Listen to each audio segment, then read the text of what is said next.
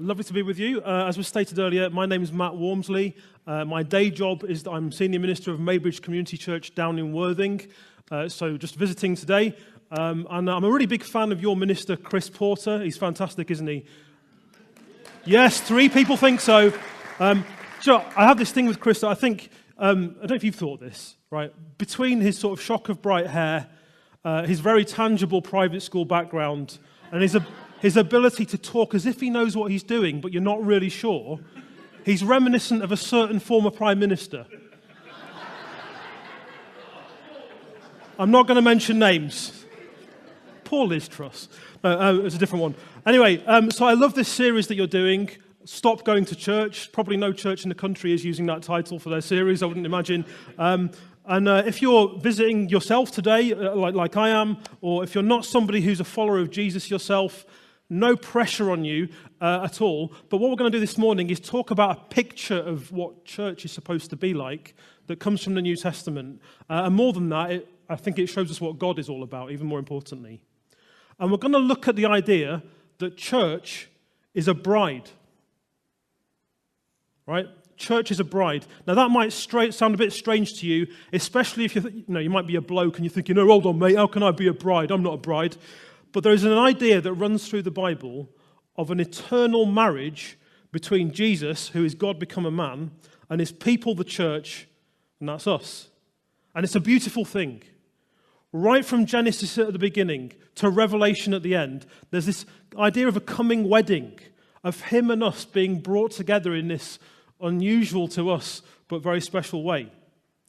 And so we're going to look at the big story to see, one, why it's brilliant news, and two, what on earth it actually means for life today.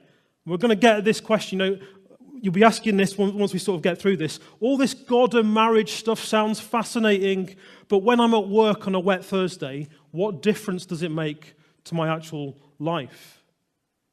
Now, to understand this well, we have to think about how Jewish culture understands marriage.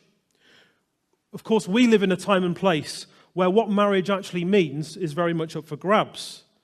We know from experience and statistics that marriages sadly come and go. You can get married at very short notice. And for many people, let's be honest, in our culture, marriage is little more than a piece of paper and a party. But that's not how it was for the Jews who wrote the Bible. That's not how they saw marriage. So I'm going to walk you through, to begin with, 5 stages of ancient Jewish marriage, right? I promise you this is really interesting. You can tell me afterwards if it's not. I promise you it's really interesting. These are the 5 stages of Jewish marriage. Firstly, you'd have the shidduchim, or arrangement. This is what would happen. The bride's dad and the groom's dad would be matchmakers. The bride and groom might not even know each other. Imagine that. Sometimes they wouldn't even have met before the marriage, which sounds like something Channel 4 would make a series out of. But this was different. The bride would normally get the right to veto the whole thing if she wanted to, which stands out when you think about how in many cultures that would not be the case. The groom would also be expected to pay a dowry to purchase his wife, which may sound very antiquated and sexist to us. That's what they did. But it was more an expression of how he valued her, because, of course, she could just say no anyway. That was allowed. So that's the first thing, the arrangement. Then you'd have the ketubah, or contract.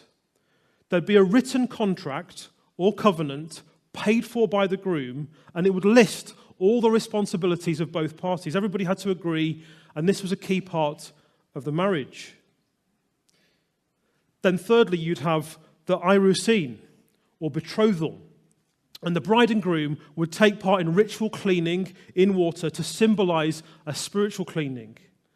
Then there'll be a ceremony with vows and rings, and then finally a shared cup of wine, lots of drinking in all this. At this point, the couple would be legally married, but here's where it gets interesting. They wouldn't live together yet, and they wouldn't sleep together.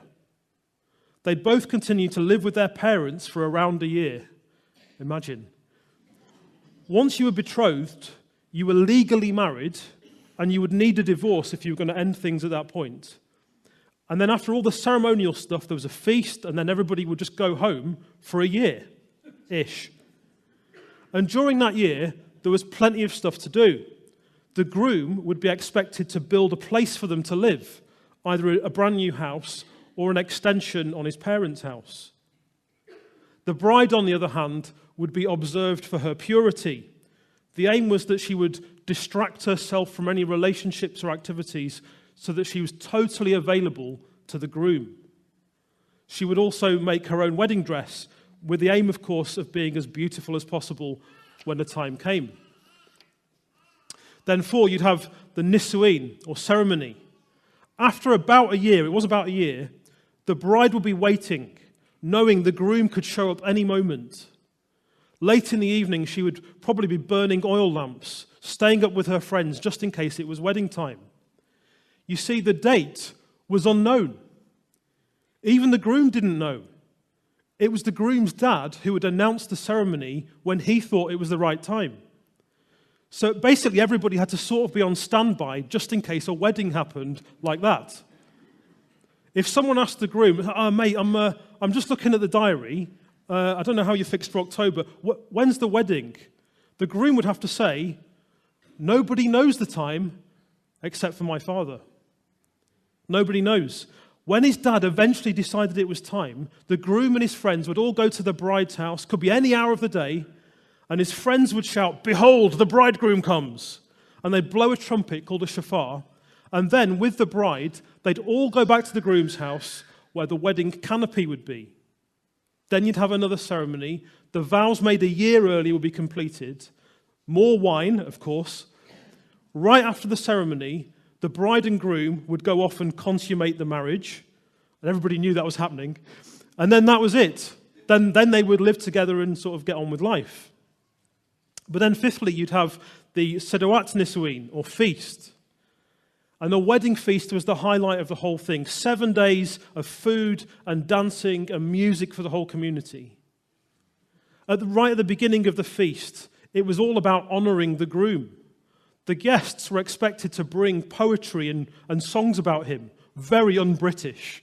Can you imagine us doing that? No. Then the groom was supposed to show off his new wife, share her beauty with everybody present, and everybody would celebrate. So basically, there was quite a lot to it, as you can tell. I've just given you the headlines, really. The thing is, when you're aware of some of this stuff, it really helps with understanding a lot of the stuff the Bible says about Jesus and how he relates to us and what it means to say that the church is his bride, so to speak. All 5 phases that I just told you come through in the Bible. Firstly, we said there's the arrangement. The big story of human history is that God the Father, in a sense, arranged a marriage between Jesus' Son and the church. It's this great cosmic love story. In the time of the New Testament, basically everybody knew all the marriage stuff I just explained. That was normal life. Around the time Jesus began publicly teaching and healing people, his cousin John was already quite a prominent figure, a respected teacher. But Jesus was starting to become more well-known than John. Look at this. This is from John's Gospel, chapter 3. It was a different John that wrote this, where some of John the Baptist's followers come to him and ask him what's going on. And he says, "You yourselves can testify that I said, 'I am not the Messiah, but am sent ahead of him.' The bride belongs to the bridegroom. The friend who attends the bridegroom waits and listens for him and is full of joy when he hears the bridegroom's voice.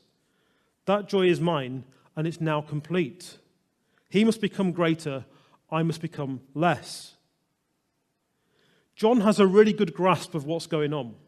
He talks about Jesus in marriage terms. People come to him and say, "John, who is this guy? Do you know?" And John's reply is basically to say, "I'm the sidekick. I'm the wingman. I'm not the great figure promised by the Old Testament that we're all waiting for. That's not me." He sees himself as more like the best man at a wedding. The bride belongs to the bridegroom. He's saying, I'm not the groom. There is a wedding taking place, but I'm not the groom. And he sees that God has arranged for Jesus, the groom, and his people, the bride, to be joined together, to be married. And John knows, right, I've just got to step into the background and the spotlight beyond that relationship. The arrival of Jesus into the world means the marriage is on track. There's even a dowry. In 1 Corinthians, the author Paul reflects on what Jesus did on the cross and says, "Do you not know that your bodies are temples of the Holy Spirit who is in you, whom you have received from God? You are not your own. You were bought at a price." The language of being bought has lots of meanings, but one of them is that it ties in with the marriage tradition. God wanted us. We end up eternally married to Jesus, and yet he's the dowry. He's the payment made to get us. The arrangement's already done. Second thing, we said there's a contract. The contract is important because that makes it legal and permanent and secure. Now, in one sense, of course, we don't have a written contract of the great marriage of Jesus and the church.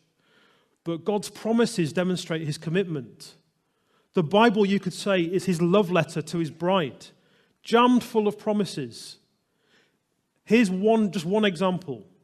In the Old Testament book of Hosea, when God speaks to his people who've turned away from him, he says, "I will betroth you to me forever.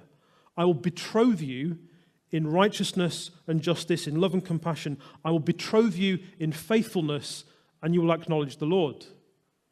It's deliberate that he uses the word betroth. I will betroth you to me. That's God in this verse saying, I'm making a commitment to you. I'm sharing it on the record. Whatever you do, whatever you're like, I'm committed to you. We're contractually tied together because I love you so much, I'm just going to commit myself in. That's what I'm doing. So there's the contract. Thirdly, the betrothal. Now, because we're contractually married to Jesus, so to speak, right now, we're in the betrothal phase. The formality of marriage is done and dusted. It's agreed. It's set up. It's permanent. Now we're waiting for the groom to reappear.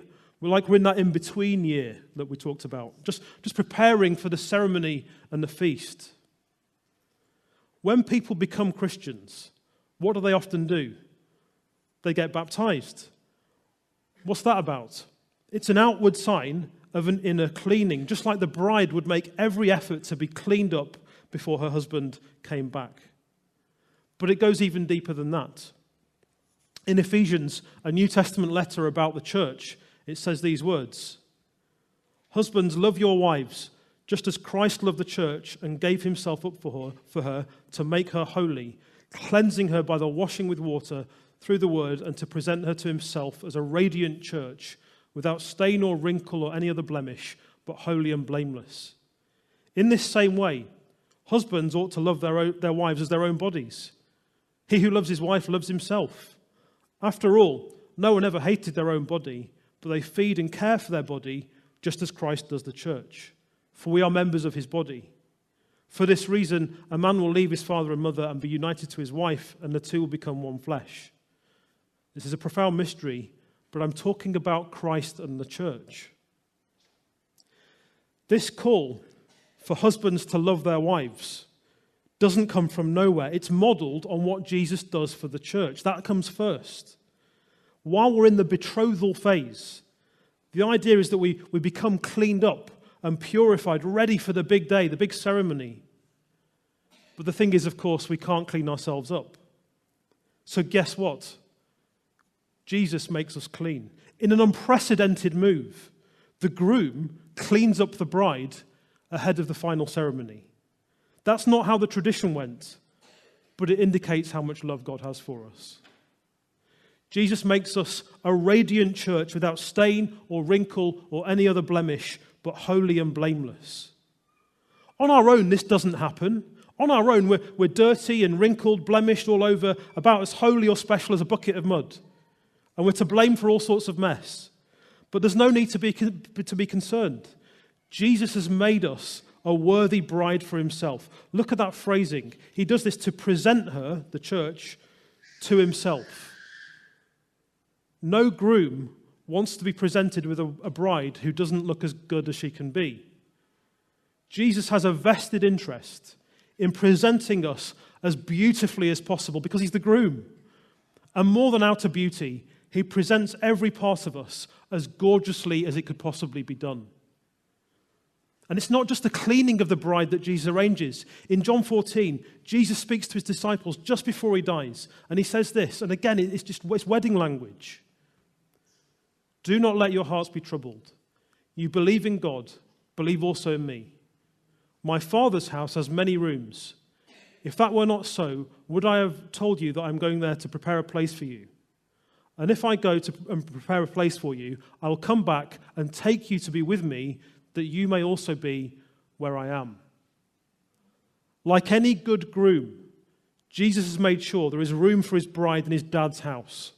Actually, it's lots of rooms. There's a place for all of us. At his end, everything is ready. At our end, everything is ready because he sorted it out. And so this is the phase we're in, the betrothal phase, when we're getting cleaned up, when our lives are being changed as we look to him, and we wait with anticipation because the groom is definitely coming back for us. Fourth thing, the ceremony. Remember, the groom comes back unannounced in the Jewish wedding. In Matthew 24, when Jesus speaks about what will happen in the future, including his return, he says, "But about that day or hour, no one knows, not even the angels in heaven, nor the Son, but only the Father." Even Jesus, when he said these words, didn't know when it was going to happen. Only the Father knows. But it will happen. The groom will return. There'll be this great ceremony. At the end of the Bible, the book of Revelation paints a picture, and you have to remember this is a book of wild imagery and strange descriptions, but underneath it tells us some incredible stuff about God. And in Revelation it says, "Then I saw a new heaven and a new earth, for the first heaven and the first earth had passed away, and there was no longer any sea.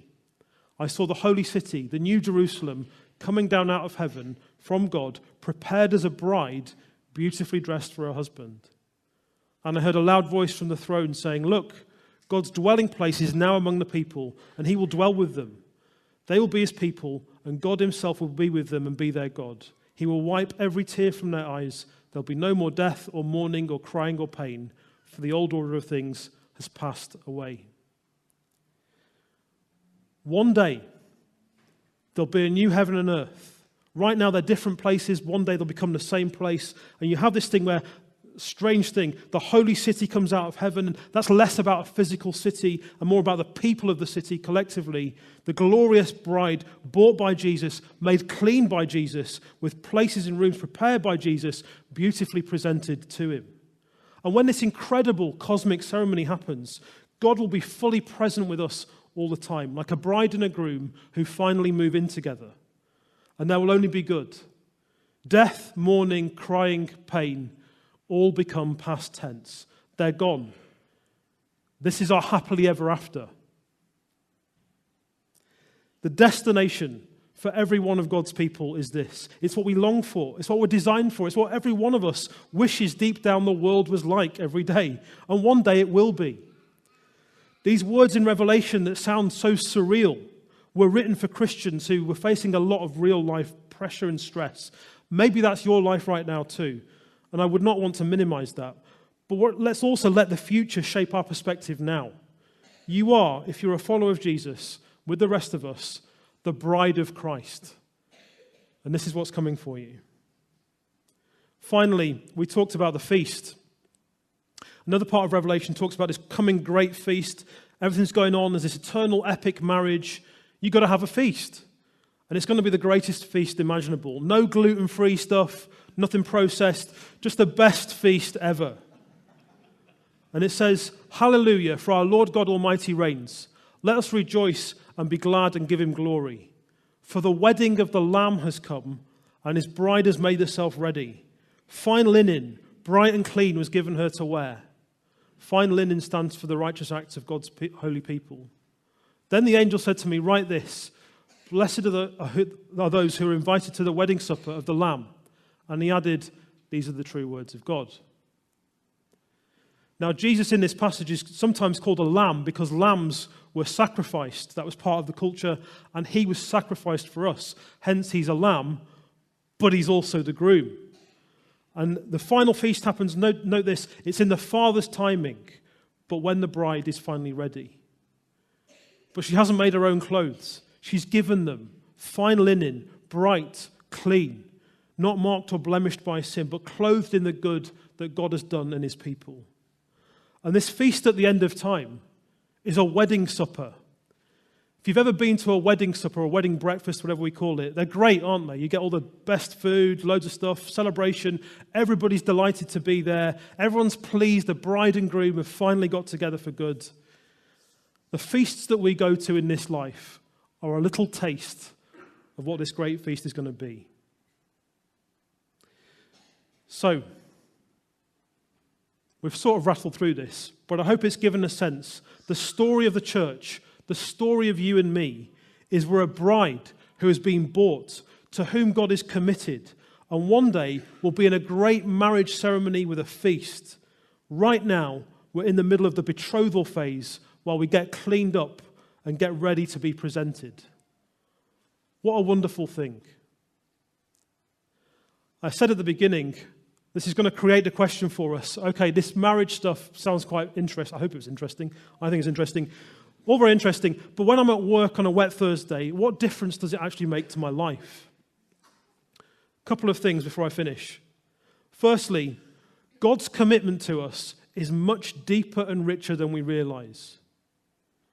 If there's anything to be joyful about, anything to overcome the day-to-day frustrations or sadness that you may have in life, it's this. For some of us, maybe we go through life wishing more people, or maybe even just one person, was deeply committed to us regardless of what we're like.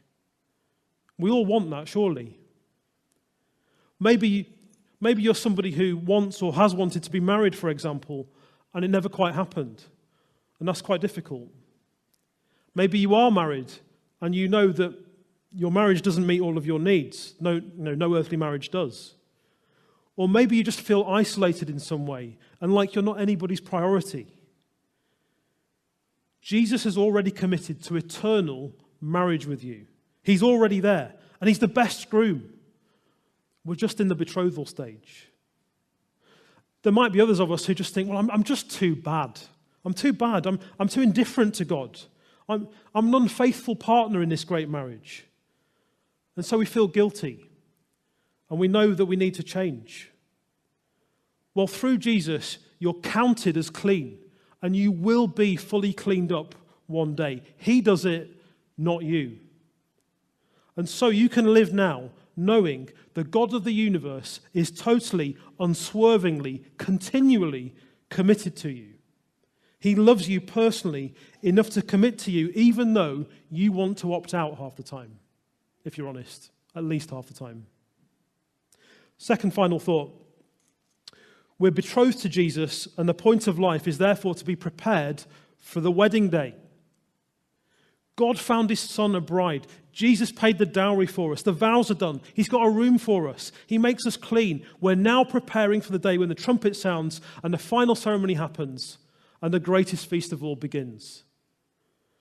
What is there to do for the rest of our lives? Only this. Prepare for the wedding day. When you prepare for an earthly wedding, you make yourself look as good as possible, don't you? Nice clothes, maybe you try and lose a bit of weight, get your hair done, lots of intricate makeup. These are all the things I did when I got married. Oh, such an easy laugh, that one, isn't it? Getting churches to laugh, very easy. Now, if Jesus has cleaned us up in his sight and is doing the work of changing us in this life now, what do we do? How do we get ready for the big wedding day? We partner with him in that change. We don't pursue outward beauty, but the inner beauty of character growth. We live based on what God says. We commit to a church. We said, no, not going to church. No, we commit to a church. It's more than going. And we expect that he will clean us up over time. Basically, we do the Christian life, but with a particular eye on what's coming. One of the early church leaders, a guy called Paul, saw it this way. He wrote to the Colossians that his goal, he gave his whole life to do Christian work, and he said his goal was to present everyone fully mature in Christ. To present everyone fully mature in Christ. He saw the coming wedding, and he wanted to help prepare people to be presented to the great groom. When we talk about church and what it means to be involved, this is what it's about. We're saying, I'll be committed to these people in this time, while we help one another be presented fully mature before Christ. That's one way of describing what church is. It's far more than services and structures and programs and really good TVs. So let me encourage you, as an outsider, if you're a follower of Jesus, properly commit yourself to God's people. Whatever that looks like for you right now. It's not who puts in the most money or gives up the most free time. It's a heart thing. Commit yourself, because there's a connection between committing to one another and the sense of joy that you will draw from it. And it'll be great news for Andover. And the more you do, you're going to represent Jesus really well to this town as his bride in this place at this time. But let me end on this. We don't grow and pursue God and his will together in a vacuum. We do it because it has a purpose. Because one day we will all enjoy this final wedding ceremony where we're joined to him forever as his bride and partner. We do it because being relentlessly loved by our Creator is the thing that actually we all seek, whether we know it or not. And getting ourselves ready for him to come back and take us to his Father's house is a privilege and a joy. God loves us so much, alone and together, so much that he chose us as a bride for his Son. What a joy to take our part in preparing ourselves for that great wedding day. Will you be ready? Will you be part of a people that is getting ready for him to come back and take you home?